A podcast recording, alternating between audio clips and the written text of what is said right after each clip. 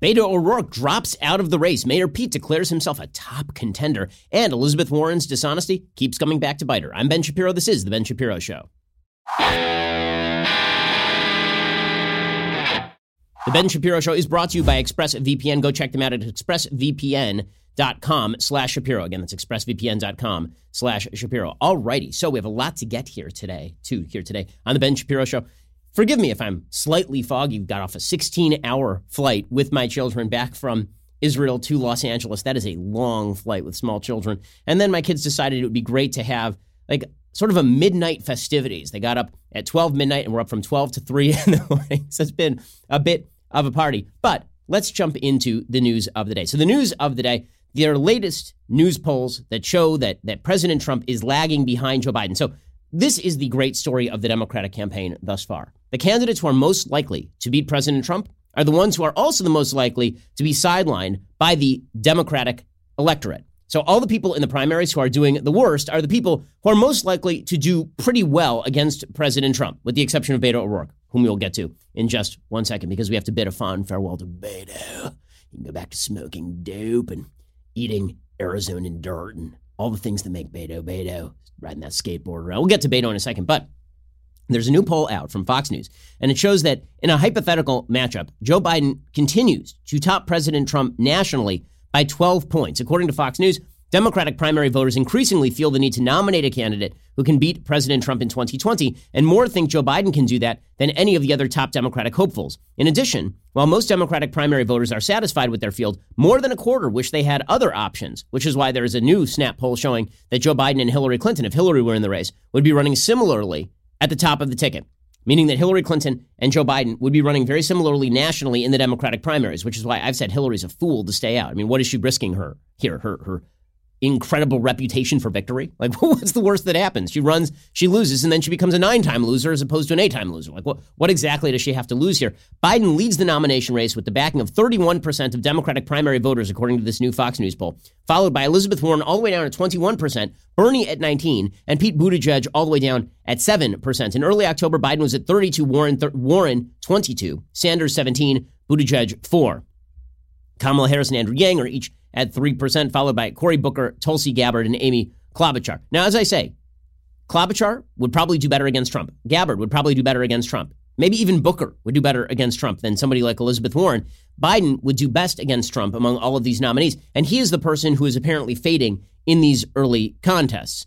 And if you, if you look at the polls in Iowa, if you look at the polls in New Hampshire, what you see is that Joe Biden is fading in a lot of these state polls, even though he's doing well nationally. He's actually up over the past few weeks in the national polls. He's actually increased his lead over Elizabeth Warren. In the national polling, he currently has an 8.8% lead in the Real Clear Politics poll average, which is kind of shocking because if you were to just follow the polls for the last month, you would have thought, okay, this thing has really narrowed for Joe Biden. But it, it hasn't narrowed for Joe Biden. In fact, precisely the opposite. As of a couple of weeks ago, Joe Biden was up only five points on Elizabeth Warren. He's now up eight points on Elizabeth Warren. There was a point in this race where he was up at 28% in the Real Clear Politics poll average, and she was at like 23. If you go back just even slightly before that, there was a point in the RCP average, and this point is early October, where his lead had disappeared entirely.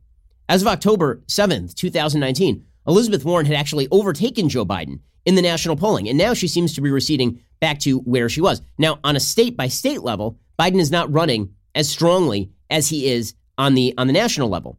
On the state by state level, the latest poll from New York Times Siena poll, this came out October 30th, shows Elizabeth Warren at 22, Buttigieg at 18, Biden at 17, and Sanders at 19. So he's running fourth in that poll. In New Hampshire, Similarly, Bernie Sanders and Elizabeth Warren are seen as the two contenders there. A CNN UNH poll from October 27th had Elizabeth Warren at 18, Biden at 15, Sanders at 21, Buttigieg all the way down at 10. So all the things that make Joe Biden attractive in a general election matchup make him utterly unpalatable in a primary election. Now, as we will see, that is that is not enough for somebody like a Beto O'Rourke, right? The, the fact is that being you, you sort of have to bridge the gap. So on the one hand, you have to be seen as somebody who is capable of defeating President Trump. On the other hand, you have to be seen as radical enough to win the base. Biden is not seen as radical enough to win the base, which is why he's fading in some of these early states, even as he does really well nationally. And then on the other hand, we have to bid a fond uh, farewell to Beto. The time has come, brah. So th- this is sad. And when I say it's sad, I mean I'm, I'm I can't almost stop laughing. Beto O'Rourke ran a very passionate campaign. Started off as like a number two contender, and then just dropped off the map. Just no. And everybody in the Democratic Party kept paying him homage. They kept saying, well, he's saying the stuff no one else will say. Yeah, yeah, that and five bucks will buy him a bad cup of coffee over at Starbucks. According to the New York Times, former Representative Beto O'Rourke of Texas announced on Friday he was dropping out of the presidential race, ending a campaign in which he struggled for months to recapture the energy of his insurgent 2018 Senate candidacy on a national stage full of other big personalities and liberal champions. Well, let's be real about this. Beto's failure in this race had almost nothing to do with Beto. Really, I'm, I know I'm defending Beto. It's, it's a thing that's happening right now. Get him on the phone and let him know. The same guy who I said if he came to my house and tried to remove my children from me, that I would defend myself. That, that guy I'm defending him. The reason I'm defending Beto is because Beto's candidacy was always media created. And now Beto's candidacy has been ended by the media. That's really what is going on here.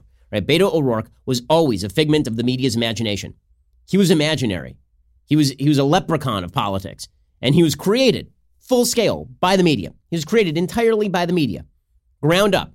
And he was created that way to fight against Ted Cruz. And then Ted Cruz beat him. And then Beto O'Rourke went back to being what he was, which was kind of a loser who had never served in a position of high politics and who was way out of his league nationally.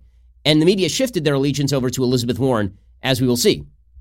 So that was not about Beto, right? Beto did his best to capture the headlines. He did his best to be the guy who was speaking truth to power, right? He would be out there saying, Of course I'm going to take your guns, brah. Yeah, absolutely. Sure, I'm going to shut down your church, yeah.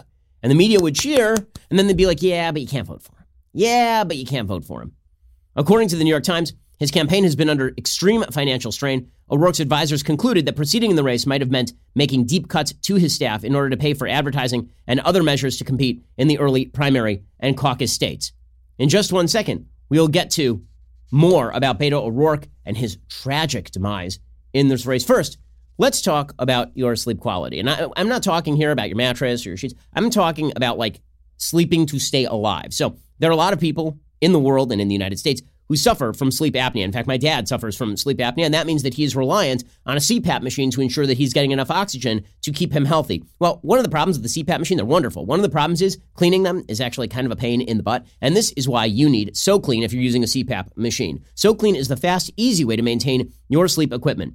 SoClean maintains your sleep equipment without the hassle of taking your equipment apart. SoClean gives you the peace of mind knowing that your sleep equipment is properly maintained every night because what you don't want in there is mildew and gunk that you're breathing in. SoClean is the fast and easy way to maintain your sleep equipment. It's easy to use. You just put the equipment in, you close the lid, you walk away. The SoClean is convenient, user friendly. SoClean has approximately 9,000 five star reviews. It really is fantastic. Right now, for our listeners, you can go try SoClean risk free for 30 nights even shipping is free. So don't wait. Go to SoClean.com to take advantage of this 30-night risk-free trial and free shipping again. That is SoClean.com. Once more, SoClean.com. Go check them out right now.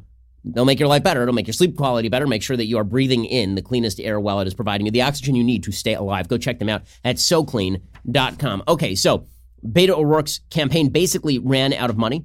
And it ran out of money because he just was not capable of drawing the kind of attention that he drew in that race against Ted Cruz, mainly because he wasn't running against Ted Cruz anymore. And the media fell more in love with Elizabeth Warren.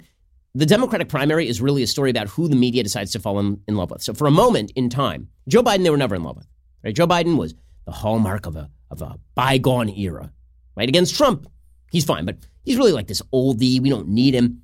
Elizabeth Warren. Uh, she, she's somebody who makes the media members feel really good about themselves because she's a sophisticate, don't you know? She's an intellectual, don't you know? And we're going to get to Elizabeth Warren in, in just one second. Right, Bernie Sanders, they're leaving behind too. Bernie was the romantic pick in 2016. Now they've decided to leave Bernie Sanders behind.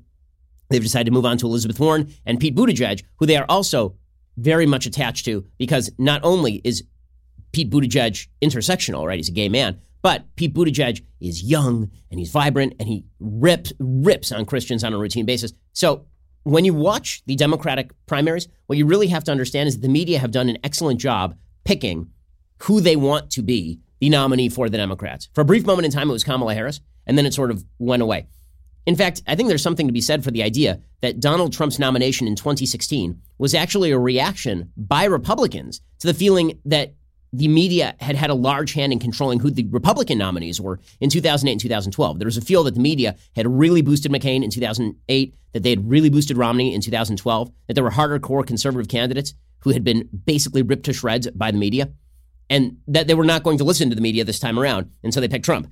In the Democratic Party, it's the opposite. Whoever the New York Times editorial board decides they love, that's the person who is going to get all the benefit, all, all of the upside. But before we bid a fond farewell to Beto, we have to read his thank you note. He's, he's written a long thank you note from the road, brah. And we would be remiss if we did not pay this final tribute to Beto. He says, Our campaign has been about seeing clearly, speaking honestly, and acting decisively in the best interests of America. Was it though? Was it was it not like you just kind of jet setting around, being useless and saying crazy stuff that you then had to backtrack, but then not backtrack? Is though it is difficult to accept, it is clear to me now this campaign does not have the means to move forward successfully. My service to the country will not be as a candidate or as the nominee. Acknowledging this now is in the best interest of those in the campaign. It's in the best interest of this party as we seek to unify around a nominee, bro. It's in the best interest of the country. And then he says that it's all about him fighting. This campaign was about him fighting fear by threatening to take away your gun and destroy your church. He says, I decided to run for president because I believed I could help bring a divided country together in common cause, brah, to confront the greatest set of challenges we've ever faced. It's always funny to me when people say things like we're confronting the greatest set of challenges we've ever faced. Our unemployment rate is 3.6%. During the Great Depression, our unemployment rate was like 20. We are not segregating our schools or our water fountains. We're not having a civil war. We're not having race riots against black people in Tulsa. We're not having Vietnam War era riots. Really, like the, the biggest challenge our country has ever faced is a guy you don't like being president because he says weird things on Twitter. Like that.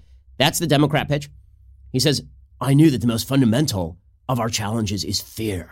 The fear that Donald Trump wants us to feel about one another. The very real fear that too many in this country live under. The fear we sometimes feel when it comes to doing the right thing, especially when it runs counter to what is politically convenient or popular.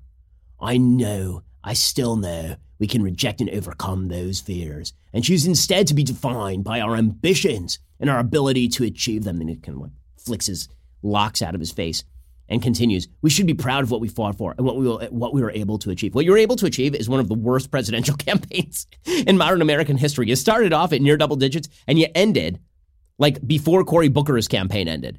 Like Tulsi Gabbard is, Amy Klobuchar is still running and Beto is out, which is not what you would have actually predicted.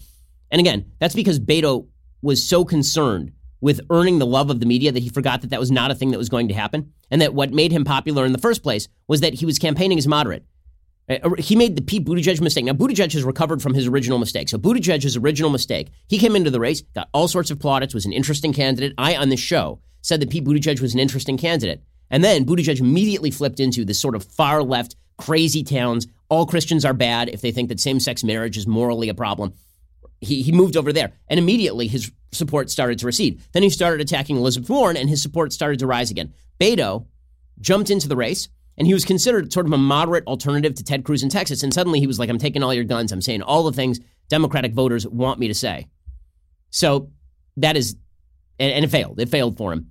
Here's the key. He says, At this moment of truth for our country, we laid bare the cost and consequence of Donald Trump, the rise in hate crimes. By the way, the rise in hate crimes, it is unclear whether there has actually been a dramatic spike in hate crimes. There are more reporting agencies, so the stats on that are not clear at all the terror attack in El Paso, the perversion of the Constitution, the diminished standing of the U.S. around the world. But we also made clear the common responsibility to confront him, to hold him accountable, ensure he does not serve another term in office, committing ourselves to this task, not as Democrats or Republicans, but as Americans first before we are anything else. So, yeah, Beto is done. And as I say, he can return back to eating what was it, New Mexican dirt after he lost to Ted Cruz. He literally went to New Mexico, picked up dirt, and ate it. So I guess now he's going to move on to like Utah or something. I don't know. There, there are plenty of types of dirt. So Beto is out. So now the question becomes who is still in? Now, what's been funny about a lot of this campaign is that the person who's being ignored more and more is Bernie Sanders. The latest poll has Bernie up in New Hampshire. The latest poll numbers have Bernie pretty stable. His health issues are obviously a problem for him. The fact that he had a heart attack in the middle of the campaign and he's 1 million years old, that is not helpful to him. But the media, as I say, because the media are trying to dictate who exactly is leading this race right now, they've decided to boil down this race to Elizabeth Warren and the fourth tier candidate, right? The fourth candidate in the polls, Pete Buttigieg. We'll get to all that in just a second. First, we got to talk about upgrading employees. So, as I say, I just came back from Israel, and that meant it was time to upgrade the employee base. Rob, one of our producers, He's been great. I mean, we love Rob. Rob is great, but something about Rob just had to move to other shows. That's all. I mean, he had to go work on our other shows because the fact is we wanted to either raise the quality of those shows or alternatively raise the quality of our own by losing Rob. So Rob is moving on to other shows. How are we going to replace Rob? Let me tell you about ziprecruiter.com. ZipRecruiter.com is the way that you can get a qualified candidate incredibly quickly with results it's no wonder four out of five employers who post on ZipRecruiter get a quality candidate within the very first day. See why ZipRecruiter is effective for businesses of all sizes. Try ZipRecruiter for free at our web address, ziprecruiter.com slash dailywire. That's ziprecruiter.com slash D-A-I-L-Y-W-I-R-E, ziprecruiter.com slash dailywire. Make sure that your employees are the best employees you can find. Don't get stuck with somebody like Rob. Toss him on one of your other shows and then go find somebody else who's even better than Rob. I'm not going to say names like Rebecca, but find somebody else who's even better than Rob. Check them out at ZipRecruiter, the smartest way to hire. ZipRecruiter.com slash dailywire. Go check them out. Make your business better. And even if you're not getting rid of somebody like Rob, you know, which is a smart move. Instead, what you should do is you should go hire even better employees in the future at ZipRecruiter.com. Alrighty, so as I say, when it comes to the Democratic primaries, to reiterate, it's about media control. They threw Beto out. They brought him in, they threw him out. And they were the ones who built him up, and then they tore him down. It was kind of fun to watch, I will admit. Well, now they're building up Pete Buttigieg, and Mayor Pete, I don't know whether he's delusional or what the story is. Like, Mayor Pete is actually coming out now and saying that the race is between him and Elizabeth Warren, which is a real weird take considering that in the national polling, here's the here's the national polling. Okay, the latest from from ABC News, latest national polling. Joe Biden 29 or t- sorry, 27, Joe Biden 27, Elizabeth Warren 21, Bernie Sanders 19, Pete Buttigieg 7 in the national polling. Pete Buttigieg is all the way down there at seven. And yet Pete Buttigieg has somehow gotten the misimpression that he is a top tier candidate, that he is like the hot new thing who's actually going to challenge. Now, listen, I know that Matt Drudge over at Drudge Report is really high on Buttigieg's candidacy, right? He's been pushing Buttigieg's candidacy. He's been suggesting that Buttigieg is about to experience a wave. You are seeing some Buttigieg results in places like Iowa, where suddenly he looks a little bit more competitive than he does nationally. Right? If you look at the, the Iowa polling right now, it's got Pete Buttigieg in second in the Real Clear Politics poll average. It's got Warren at 22 and Buttigieg at 17 and Biden at 16. In New Hampshire, however, Buttigieg is all the way down at eight in those in those numbers, right? It's Warren 25, Biden 21, Sanders 20, Buttigieg 8. And then in the future states, in the, in the further states, it's it's Buttigieg like nothing, right? Buttigieg does not have any support. So basically, Buttigieg is running a strong campaign in Iowa and nothing beyond that. But Buttigieg has declared himself the second place candidate, basically, is between him and Elizabeth Warren, which, by the way, is kind of smart. He's posing himself as the alternative to Joe Biden. He's trying to say that he's the moderate in the race. Now, that's not really true. Pete Buttigieg is a radical who pretends to be a moderate, and he's quite good at doing that because we've seen radical Buttigieg and we've seen moderate Buttigieg. We've seen both of them, right? He, he will say radical things on foreign policy, and then he will immediately say a, a non radical thing on foreign policy. He'll say, I'll eat a Chick fil A, and then he'll say, all Christians are bad people. He, he will do this, this sort of back and forth all the time. And so posing himself as the anti Warren, as the alternative to slow old Joe. It's smart marketing by Buttigieg, but it is delusional for him to say, as he did over the weekend, that the race is now down to him and Elizabeth Warren. I mean, the guy is, he's running way behind Bernie, right? Bernie is still a human being who exists, and Joe Biden is still your national poll leader at this point. Here's Pete Buttigieg. This is, this is clip five, saying that it's down to two candidates, him and Elizabeth Warren, which is like, really? And it's like, it's like me saying that the title of best basketball player on the planet is down to LeBron James and me. Like it feels like there's some people right in the middle that you're sort of ignoring right there, like a lot of people who are good at basketball. Here is the uh, here is Pete Buttigieg being delusional. I think this is getting to be a two-way. It's early to say it. I'm not saying it is a two-way, but I think. But you see that. Um, you see it's coming into focus. You and Warren. Yeah, and certainly a world where we're getting somewhere is that world where it's coming down to the two of us. Obviously, there's a lot of candidates and a lot of things can happen, but I think that as that happens, the contrasts become clear. Look, the, the contrasts are real. Uh, they're substantive, respectful policy contrasts, but they're real. First of all, it's interesting you say that, right? So you accept the notion right now that it's kind of Warren against the field, really. Yeah. Someone's trying to become the, the, the alternative to yeah. Warren right now, right? Yeah, I think it's it's shaping up that way. Okay, so he is right that it is Warren against the field because the media have truly built her up in amazing ways. The fact that he thinks that he is the alternative and not Joe Biden is pretty delusional and and fairly telling. It is smart of him to set it up that way. Again, like it's is the delusion purpose like does he actually believe that or is he just posing it that way? He is going after Elizabeth Warren. So Buttigieg also suggested that like he went after Warren's healthcare system proposal over the weekend. And this is what he has been doing consistently. Like in Iowa, the Iowa Democratic Party had a fundraising dinner and it turned into fisticuffs between Warren and Buttigieg.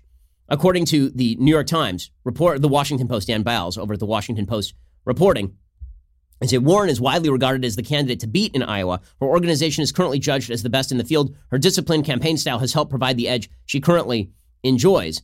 However, Buttigieg is gaining.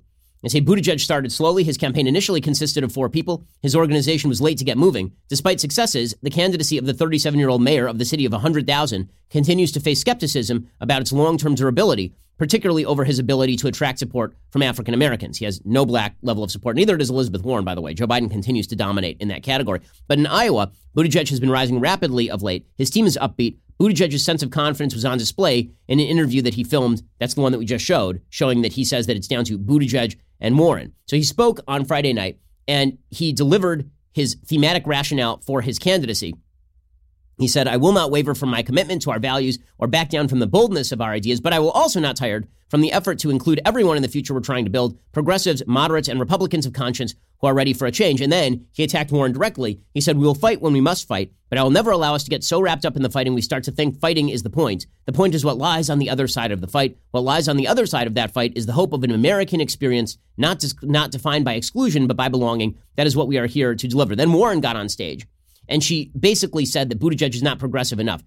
This is the problem for Elizabeth Warren. The problem for Elizabeth Warren is that she is deeply inauthentic.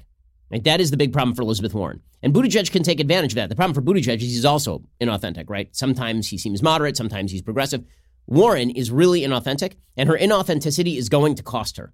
So she got up on stage at the Wells Fargo Arena, and she said, Anyone who comes on this stage and doesn't understand that we are already in a fight is not the person who's going to win that fight. Anyone who comes on this stage and tells you they can make change without a fight is not going to win that fight. Anyone who comes on this stage and tells you to dream small and give up early is not going to lead our party to victory. This is a time of crisis, and media pundits, Washington insiders, even some people in our own party don't want to admit it. They think that running some vague campaign that nibbles around the edges is somehow safe. Fear and complacency does not win elections. Hope and courage wins elections. And so she's she's painting Buttigieg as a, a sort of moderate, waffling vague person and herself as this progressive champion. Well, the problem for Elizabeth Warren is that that's all fun and games until you actually look at her plans. Because Elizabeth Warren was not this person, right? She's campaigning as Bernie Sanders light and getting attention as this progressive wonk, even though she doesn't know what the hell she's talking about. Elizabeth Warren is not wearing well. Those national polls, right? In the state polls, she continues to do well because the media have built her up and because she has a good organization. In national polling, she has certainly receded in the past few weeks.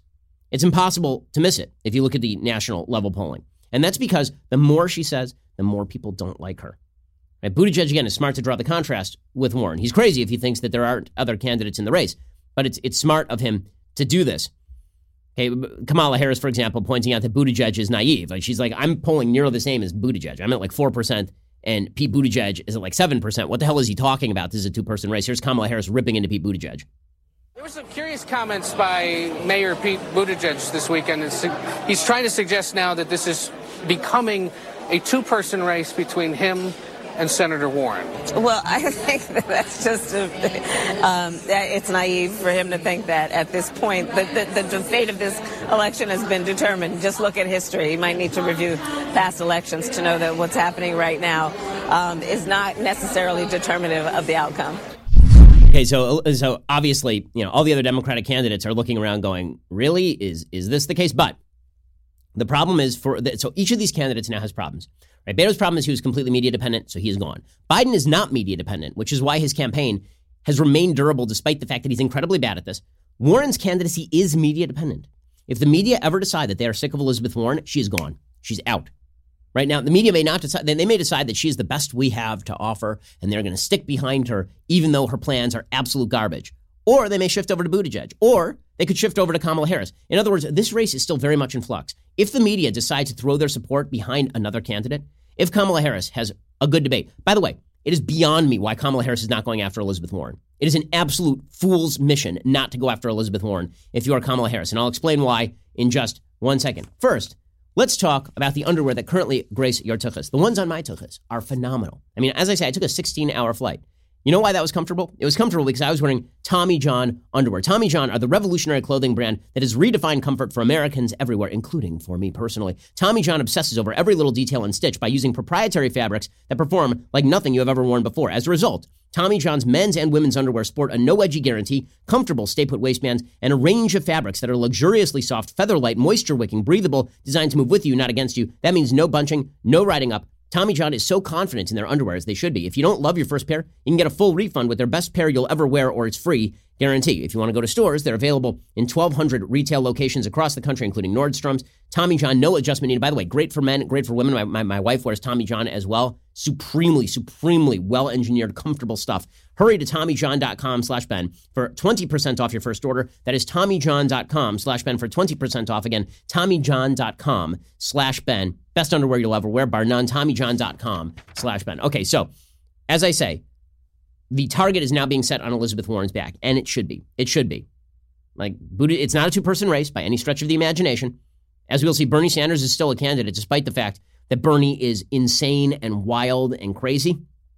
Ilhan Omar, actually, over the weekend, Bernie Sanders continues to draw huge crowds, like 14, 15,000 people to various arenas. He did an event in Minnesota with Ilhan Omar, you know, the radically anti Semitic, awful, awful human being of a congressperson in Minnesota. Ilhan Omar actually made the pledge that Bernie Sanders will, quote, fight against Western imperialism. Right? Like she's now promising that Bernie Sanders is going to fight against America because when Ilhan Omar says Western imperialism, what she means is America being, in any sense, the, the sort of hegemon around the world, guaranteeing world security and safety, which has been the reality since World War II and has basically kept the world from devolving into cataclysmic warfare over the course of the last 75 years. And she's very much against this, and that means that she is pro Bernie Sanders. Here's Ilhan Omar making the case for Bernie Sanders. I am beyond honored and excited for a president who will fight against Western imperialism and fight for a just world. By fighting against Western imperialism, she means not putting sanctions on Turkey, not putting sanctions on Iran, not putting sanctions on Venezuela, Instead, fighting against Israel, fighting against Europe, fighting against America's involvement around the world to guarantee safety and security. That guy, Bernie Sanders, is still drawing in third place numbers, right? He's still going in the national polling Biden, Warren, Bernie. So all of the Buttigieg talk is a little bit early, but the real focus is on Warren. And as I say, her candidacy is still vulnerable. Like there's still time here. Her candidacy is vulnerable because she is not, in fact, a good candidate. Dirty little secret. She's not. She, now she's much more disciplined than Hillary Clinton. She's less off putting as a human being than Hillary Clinton. Also, Hillary Clinton, you know, people are saying she's very different from Hillary. She's mostly different from Hillary in that we knew Hillary Clinton. We'd known Hillary Clinton since 1992 when she was pushing Medicare for all, right? When she was pushing Bernie Sanders' health care plan in 1992. And so we've had we had 25 full years of we think Hillary Clinton stinks. Like a quarter century of everyone despising Hillary Clinton when she ran in 2016. Elizabeth Warren is newfangled. She she's sort of come onto the scene only since 2008. Even that was sort of a reinvention of an earlier Elizabeth Warren. The problem is the more you see of Elizabeth Warren, the less there is to see. The more you she she's sort of as as Gertrude Stein said of San Francisco, there's no there there. When it comes to Elizabeth Warren, there's no real there there. Now, everything she says about herself has turned out not to be completely true. Or at the very least, there are serious questions to be asked about. I'm talking about everything from when I was a young woman, I was fired when I was pregnant, and that's what it's like for women. And turns out that actually they unanimously offered to rehire her and then she walked away. Or, for, or to, to her Native American shtick. By the way, if you think that that story is over, you're wrong. The Native American, her, her, this is why I say Kamala Harris not attacking Elizabeth Warren is patently insane. It's patently insane as a campaign strategy. Like Kamala Harris went after Joe Biden because she was trying to draw the black support. But the fact is that Biden is sort of a stand in for not any of these other people. Biden is not his own candidate. Nobody thinks of Joe Biden as like, I love Joe Biden. It's like, well, I guess he's the alternative to these schmucks. So I guess we'll vote for Joe Biden. So in reality, Kamala should be attacking Elizabeth Warren if she were smart. And that's particularly true on the Native American issue. How is it that we are now like eight debates into this cycle and no one has asked Elizabeth Warren why she claimed to be Native American for decades? For decades, like on official forms. And if you think that that had no impact in her hiring at Harvard Law, you know, they, they say, oh, we've released all the documents showing it had no impact. Sure, sure. She was hired right in the middle of a massive racial scandal at Harvard Law School in which professors like Derek Bell were threatening to quit their jobs unless Harvard Law hired more minority professors. And in all the early press releases, she was championed as a minority professor. She was championed as a Native American professor, according to David French, over at, uh, used to be over at National Review. So the fact is that Elizabeth Warren has been using, she used for 25 years, 30 years, intersectional stolen valor. She pretended she's a victim of the American society when she is whiter than the backside of this piece of paper right here. I mean, she's supremely white, and she pretended to be a minority. How has Kamala Harris not attacked her on that? How's Kamala Harris said, you know, some of us have actually had to overcome racial discrimination in America? And she can go back to the, I was in a in a, an integrated school through busing and all of this. What did you have to go through, except for pretending to be Native American so that you could get a job? Wh- why, why exactly has she never done that? To it's beyond, it's beyond reason. And as we'll see, she could also attack her on her on her plans. Like Pete Buttigieg has very successfully and to and and to a great degree of of benefit attacked Elizabeth Warren's plans. And as we'll see over the weekend, Elizabeth Warren finally papered her Medicare for All plan, and it's completely insane. It's utterly nuts. Like everybody in the world, right, left, and center, is looking at this plan and going, this does not square with reality in any way, shape, or form, which is opening up the field for Buttigieg and presumably for Kamala Harris if she actually wanted to take that. that like, I think that there will be, before the end of this race, another Kamala Harris upswing. I think the chances that the media are happy with this super white, top heavy Democrat field, I, I don't think they like it. I think the media are, if Kamala Harris could actually break through with any of this stuff, I think they'd be willing to go back to her in absolute heartbeat. But we'll get to Elizabeth Warren's garbage Medicare for All plan, which is just completely made up, in just one second. First, let's talk about the fact that when you're driving around, you look around, there are just tons of types of car on the road, and then a part, a part in your car breaks, and you're like, okay, what should what should I do now? Because if I go to the local auto parts store, what are the chances they have the exact part that I need made for this exact car? I'm beyond my warranty over at the dealer, so what should I do? Well, the answer is you should go check out the interwebs and use rockauto.com. Rockauto.com is a family business serving auto parts customers online for 20 years. You go to rockauto.com to shop for auto and body parts from hundreds of manufacturers. They've got everything from engine control modules and brake parts to tail lamps, motor oil, even new carpet. Whether it's for your classic or your daily driver, get everything you need in a few easy clicks delivered directly to your door. The rockauto.com catalog, it's super easy to navigate. You can quickly see all the parts available for your vehicle and filter by brand, specification, and price. Best of all, Prices at rockauto.com are always reliably low, and the same for professionals and do it yourselfers. They've got amazing selection, reliably low prices, all the parts your car will ever need. RockAuto.com. Go check them out right now at RockAuto.com and see all the parts available for your car or truck. Write Shapiro in their How Did You Hear About Us box so they know we sent you. That helps us because then they continue to know that we are directing people to them, and it helps them so they know that they're spending their advertising dollars well. And it helps you because RockAuto.com is going to give you great service. Go check them out at RockAuto.com and write Shapiro in their How Did You Hear About Us box. Okay, so we're going to get to Elizabeth Warren's plan for Medicare for All in just one second. It is absolute sheer numbskullery and garbage. It's just terrible. And everybody knows it, which means that there's still time, media. You could decide to refocus in on somebody who could actually not be a crazy person. Amy Klobuchar is still standing right there. Kamala Harris is more intersectional than Elizabeth Warren and isn't a fake minority. So you could, you could do that. We'll get to that in just one second. First, head on over to dailywire.com and subscribe. We have a brand new app over at Daily Wire. It is phenomenal. You should check it out. And when you subscribe, you get all the benefits of that app. That means that we do like these live Q and A's where you can ask me questions. It's like a Reddit thread, and I will answer you personally. It means that you can be part of our mailbags that we do here on Fridays. It means that you can get access to all of our behind the scenes stuff. It means you can get access to all three hours of the show daily. Like you love the podcast, you want two additional hours every day because there's plenty more material where this came from. Let me tell you, there's a lot going on in this head. You can go check that out over at dailywire.com for $9.99 a month or 99 bucks a year brings you this the very greatest in all beverage vessels, the leftist tears hot or cold tumbler. Look at this. Cast your eyes upon this magnificence. You could have it. It could be yours. $99 a year cheaper than the monthly. Also, it helps support us against the nastiness of a left that seeks to deplatform everyone they don't like. You become part of the team and help us bring you the content that you seek. Go check us out right now at dailywire.com. We are the largest, fastest growing conservative podcast and radio show in the nation.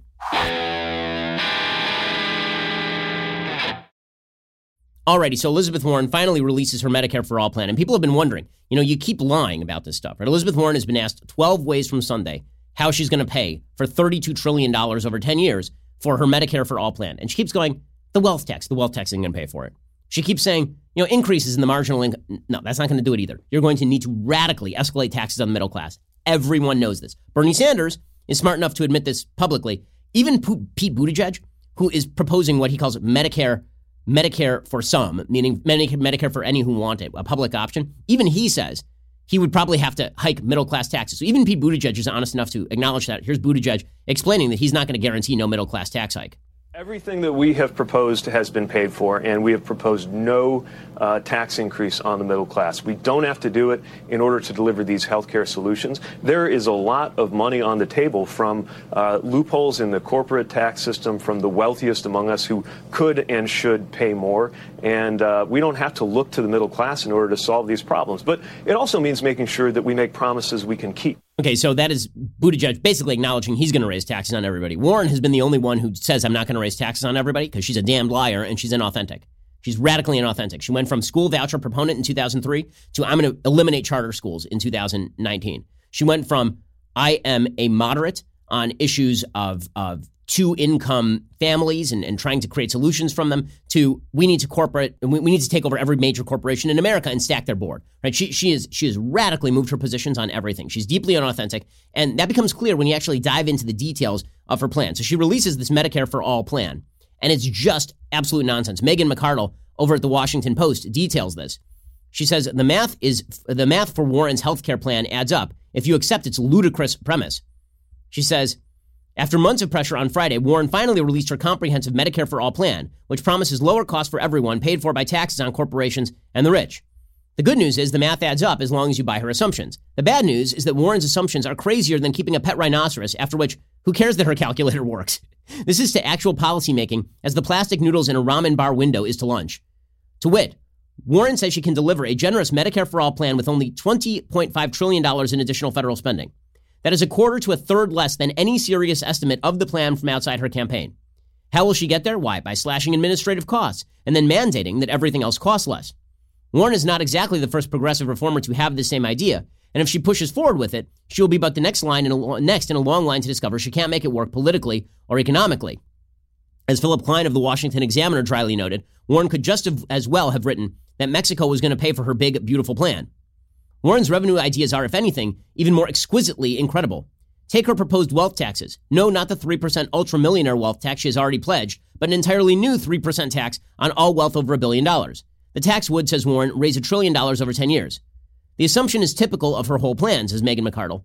Because on one level the math does work, the U.S. has about 600 billionaires, and by my calculation, the total value of their wealth taxable assets would be something under $3 trillion. 3% of that collected 10 times should indeed yield nearly $1 trillion. On another, more important level, the idea is ludicrous in terms of the tax code and basic common sense. After adding in the ultra millionaires tax and factoring in the other capital taxes Warren wants to levy on financial transactions, on unrealized capital gains, on corporations, we'd be asking every billionaire to hand over more than two thirds of their total wealth over, over a 10 year period. If the government actually managed to collect it, their fortunes would rapidly erode, and so would tax collections. The plan might be a good way to smash wealth, but it is a terrible way to fund the nation's healthcare system. The best you can say for all of this is none of this will ever happen. Okay, Charles Blahous over at E21, Economics 21, goes into this in more detail. He says to summarize, the Warren proposal understates Medicare for All's cost, as quantified by multiple credible studies, at by about 34.2%. So basically, she's just saying Medicare for All will cost two thirds of what people say it will, which is just insane. It's insane. Okay, the, the Medicare for All proposal put forward by Bernie Sanders is likely wildly ust- underestimating the cost of Medicare for All. Why? Because either you're going to have to radically raise reimbursement rates. Medicare right now pays about 80% of reimbursement rates for doctors' cost. Okay, either they're going to have to blackmail doctors into taking that, in which case many doctors will leave the profession, or they're going to have to radically increase the rates of reimbursement, which means that the cost is going to be a lot higher than what they're talking about right now. Another 11.2% of the cost would be met by cutting payments to health providers such as physicians and hospitals. So, in other words, they're just going to reimburse doctors and hospitals at lower rates, which good luck with that. Good luck with that. Hospitals are already getting underpaid by Medicare, which is why they've radically raised what they charge insurance companies for everybody else's care. Basically, if you are in private insurance, you are subsidizing Medicare. Medicare costs are lower because private insurers are paying more money. It's that simple. Approximately 20% of the financing is sought by tapping sources that are unavailable for various reasons. For example, because she has already committed that funding to other priorities. So basically, she's also double counting. She's saying, I took funding, used it for this, but I'm also going to use it for Medicare for all. So then he breaks it down. He says that the cost of Medicare for all used by Elizabeth Warren are completely insane. He says, for this piece's comparison purposes, it really should cost $38 trillion. Only if we use that number can we quantify the amount of savings Warren aims to generate from provider payment cuts. So, in other words, she's just making things up. And then she suggests that she is going to lower provider payment cuts by like 11%, which would reduce the spending from $37.6 trillion to $33.4 trillion. And then the Warren campaign memo provides a cost estimate of $21 trillion over 10 years. That is wildly out of line with the Urban Institute, which is not a right wing center, the Center for Health and Economy, the RAND Corporation, and Ken Thorpe. So, how exactly is she doing this? By just fungi- I mean, she's just falsifying the numbers. She's simply falsifying the numbers. She, as we say, she is she's literally double counting where she is spending this money. So even even Saturday Night Live began to get annoyed with this over the weekend. When you've lost Saturday Night Live and you're Elizabeth Warren, and they spend their entire time basically on SNL is now spent with them massaging Elizabeth Warren's political shoulders. Here is SNL over the weekend basically mocking the fact that Warren's plans don't add up and make no sense. You said your plan would cost 20.5 trillion, but other economists have said it could cost 34 trillion. Right, okay, let, let me stop you right there. And we're talking trillions. You know, when the numbers are this big, they're they're just pretend. there, there ain't no Scrooge McDuck vault. You're. You ready to get red pilled? Money doesn't exist. it's just a promise from a computer. You might as well say it costs 13 nonjillion over 12 a d10. You know, same difference. Okay, so SNL may actually believe that, but that's actually, but it's it's it's true. I mean, this is Elizabeth Warren's plan. She's also a devotee of modern monetary theory, which is the idea that money actually really doesn't exist. That you can rack up debt as much as you want, and nobody's ever going to call in that debt. So this is the point. Elizabeth Warren, her plans suck. She herself is deeply inauthentic. She has repeatedly, at the very least, fudged her past. And that means she's really vulnerable. So if the media ever decide to turn, like people are treating her as a durable top tier candidate, I'm not so sure that's true. Now, I don't think that the alternative is Buttigieg. I think that the alternative remains Biden because he is still the all purpose fill in the gap guy. But it does mean that Warren, in a general, is not going to do as well as Biden would in a general. And it means that only so long as the media decide to continue treating her as the front runner will she be the front runner. That's really what's happened here. Okay, meanwhile, this also explains why Democrats are honing in more and more on impeachment because if it comes down to Elizabeth Warren versus Donald Trump, Trump is at least a 50 50 odds to, to, to, beat Warren. Because, as I say, she's weak. She's really weak. And so the, the polls show that Democrats have been doing some heavy lifting on impeachment. There's a Fox News poll showing that 49% of Americans say they favor impeachment.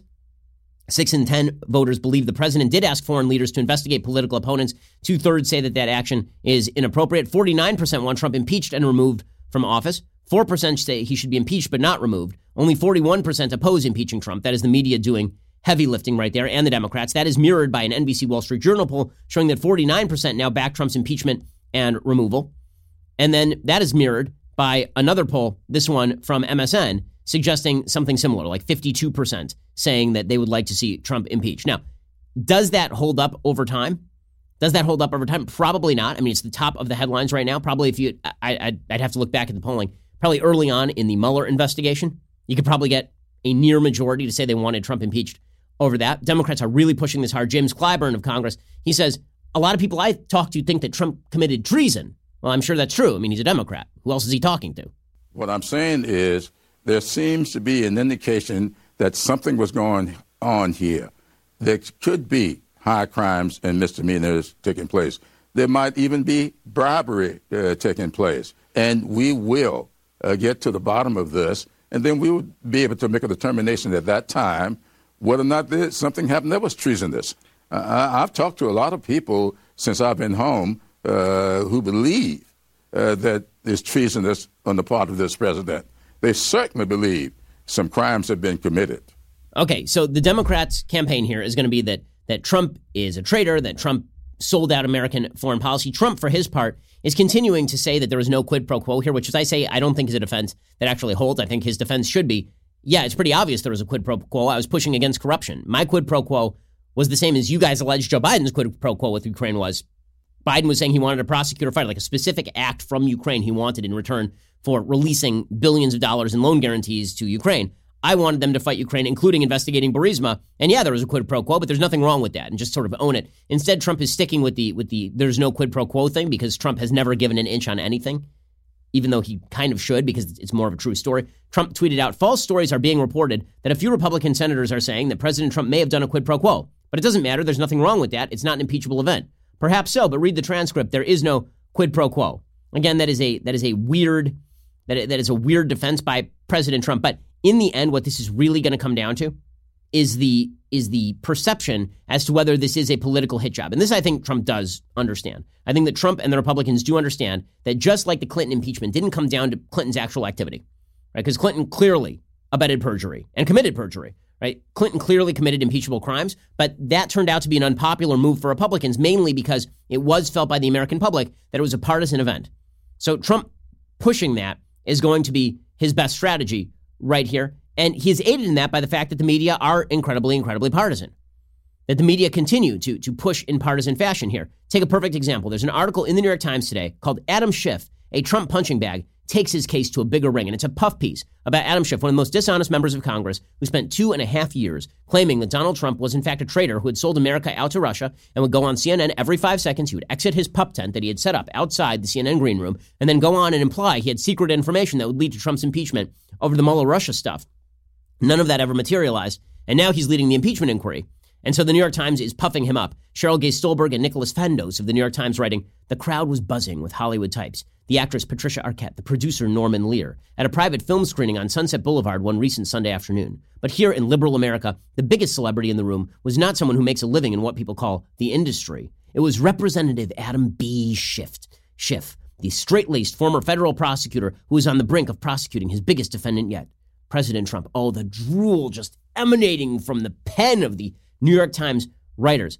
By the way, you know why Adam Schiff was the biggest person there? Because Patricia Arquette isn't a very big star, and producer Norman Lear uh, has been sort of irrelevant for 40 years. In any case, he says these are heady but perilous days for Mr. Schiff, the inscrutable and slightly nerdy chairman of the House Intelligence Committee, who is, the leading, who is leading the impeachment inquiry into President Trump. Adored by the left, reviled by the right, he has become a Rorschach test for American politics. Depending on one's point of view, he is either going to save the Republic or destroy it.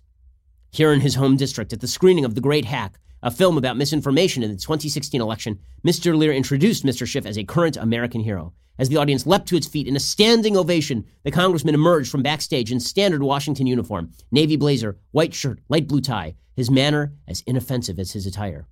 We thank them for their patriotism, Schiff said somberly, praising whistleblowers, including the anonymous one whose complaint against Mr. Trump prompted the impeachment inquiry, and we hope others will follow their courageous example. Now, Mr. Schiff 59, this is the New York Times again, just sickeningly cloying garbage here, is poised to take a much bigger stage as his inquiry moves from a secure office suite in a Capitol Hill basement into nationally televised public hearings.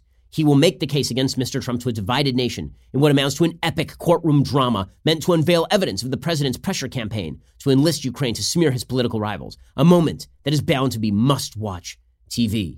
At home in his district, which stretches from West Hollywood to Pasadena and north to the San Gabriel Mountains, Mr. Schiff is well acquainted with the celebrity lifestyle. He lives with his wife, Eve. Yes, Adam and Eve.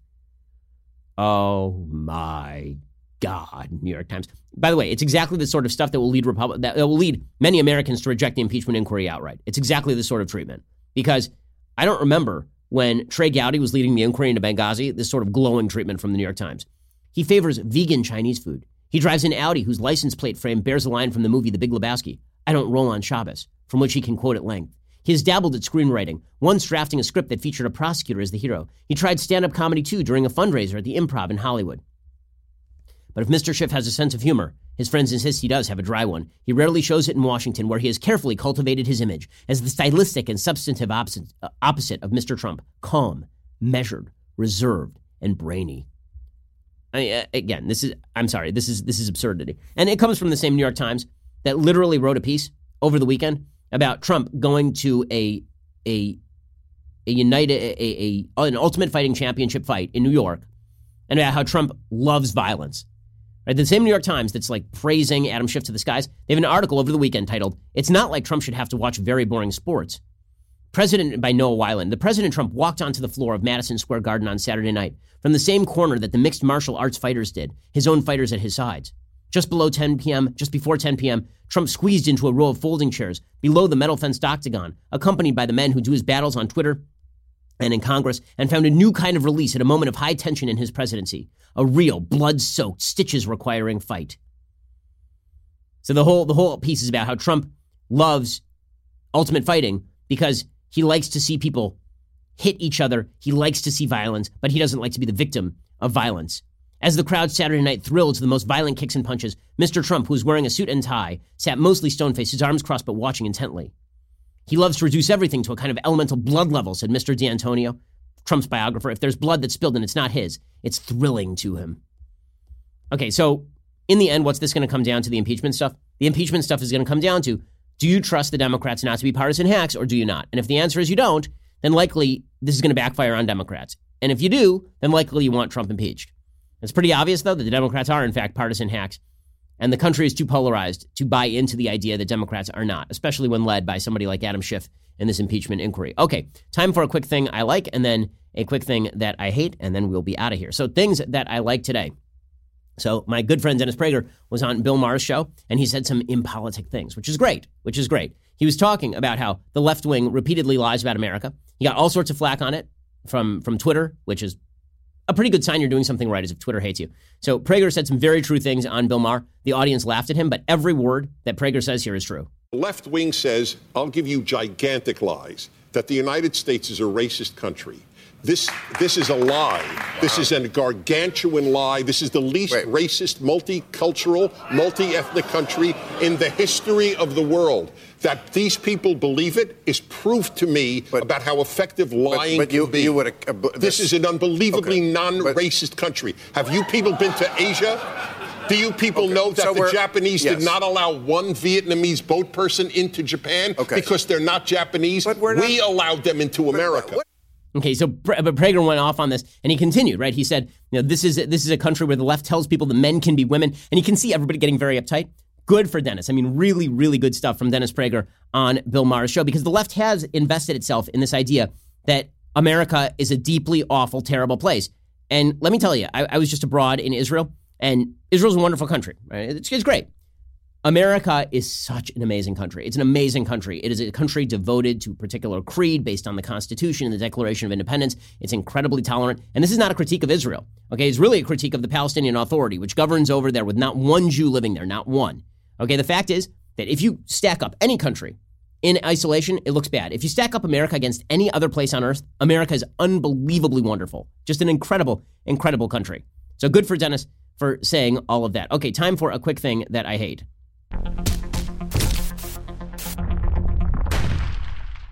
Okay, so a couple of stories that are that are just insane. So over the weekend, I, I just want to point out the irony here. Over the weekend, McDonald's CEO Steve Easterbrook stepped down. Why? Well, because he had a relationship with an employee and he said it was a mistake. According to the Associated Press, McDonald's chief executive officer has been pushed out of the company after violating company policy by engaging in a consensual relationship with an employee. The fast food giant said former president and CEO Steve Easterbrook demonstrated poor judgment and that McDonald's forbids managers from having romantic relationships with direct or indirect subordinates. Easterbrook acknowledged he had a relationship with an employee. He said it was a mistake. He said, Given the values of the company, I agree with the board. It is time for me to move on. And now, the reason this goes in things I hate as opposed to things I like, I think it's fine, is because the media, five seconds ago, were claiming that if Katie Hill, the Democratic representative from California who was stooping half her staff, that if Katie Hill had been a man, no one would have cared what she did. Hey, let me tell you, it is worse to lose a job as the CEO of McDonald's than it is to lose your congressional seat. Like a lot worse. Okay, that's a that's a way better job and a better paying job. Just to point out the media's hypocrisy here, they're not going to walk back any of the crap they said about Katie Hill in the aftermath of the head of McDonald's being forced to resign because he had sex with a subordinate. Okay, other things that I hate today. This is an, another astonishing story in the gender wars that are being fought by the left. According to the UK Daily Mail, a birth coach has now been ostracized by her professional organization after transgender activists branded as offensive a Facebook post in which she said that only women can have babies. Okay, you ready for something super offensive? Only women can have babies. Deal with it. Deal with it. Only biological women can have babies. And there is no other type of woman. Okay, there is no other type of woman because any other standard you set for a woman is completely fungible and makes no sense. If you ever want to bewilder a transgender right activist, just ask what is a woman? What is a woman? Because if they say it's a set of attributes, then they have now bought into sexist perceptions of what womanhood is supposed to constitute. You can't have it both ways. Either either womanhood is a set of attributes like how you dress and how you act, in which case I guess you're a sexist, which you reject, right? You say all of these gender norms are socially constructed, or gender is not a societal construct, it's biologically based, in which case there is no case to be made that a dude with a with a penis is actually a woman. Okay, but this woman said something fairly obvious, which is that men cannot give birth. By the way, if men could give birth, man, that urethra is small. That would be extraordinarily painful. But Lindsay McCarthy Calvert, 45, was forced to stand down as the spokesperson for Doula UK and has since resigned altogether from the National Organization for Birth Coaches. Her exit comes after transgender rights activists triggered an investigation in which Doula UK concluded her message breached its equality and diversity guidelines. They did not expel the mother of four who's been a doula for six years, but threatened to suspend her unless she deleted the post. She did, but then she resigned, believing that Doula UK had acquiesced to demands from a small number of activists and failed to stand up for women's rights. She said, I'm angry and sad. I was effectively ostracized for saying I am a woman and so are my clients. I've been very disappointed by Doula UK's response. The leadership are paralyzed by not wanting to accept transgender rights activists. They have fallen over themselves to acquiesce to their demands. So, what exactly happened? Well, the Doula UK row started after Cancer Research UK dropped the word women from its smear test campaign, saying instead that screening was relevant for everyone aged 25 to 64 with a cervix. I love that. So, the, the Cancer Research UK was telling people, women to get pap smears, but then they said, well, not just women can have pap smears. Let me tell you, if you try it on a man, it's going to be very uncomfortable and you have to come from a different direction. So, that is not a reality.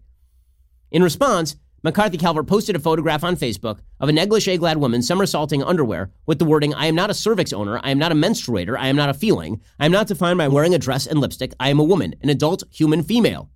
Beneath it, she wrote, Women birth all the people, make up half the population, but less than a third of the seats in the House of Commons are occupied by us. She claimed that women were accused of transphobia more than men, arguing men were not subjected to cries of bigotry and transphobia when they say they don't want to have sex with a woman with a penis. Most trans women have not had their male genitalia removed. Okay, now, first of all, that last part is true, right? If you say that a man is a man and a woman is a woman, let me testify from firsthand experience. You will get an enormous amount of flack if you're a dude. But she is right that feminists are being basically ripped on.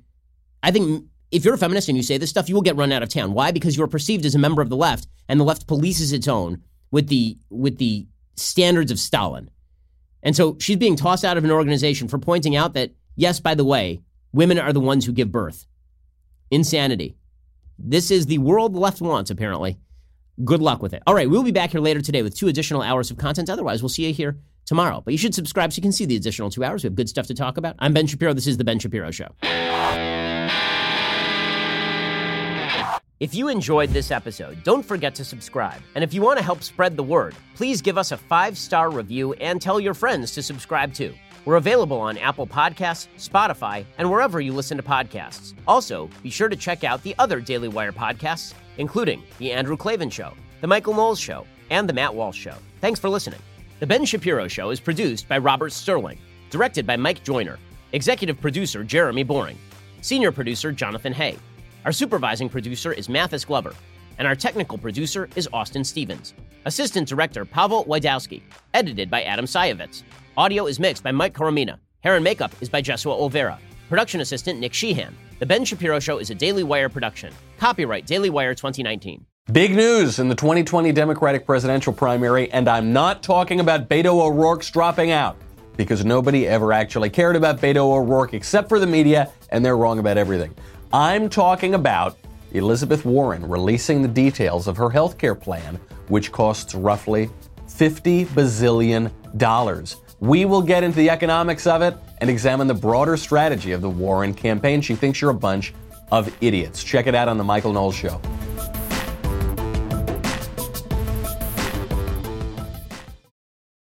We'll get to more on this in just one second first.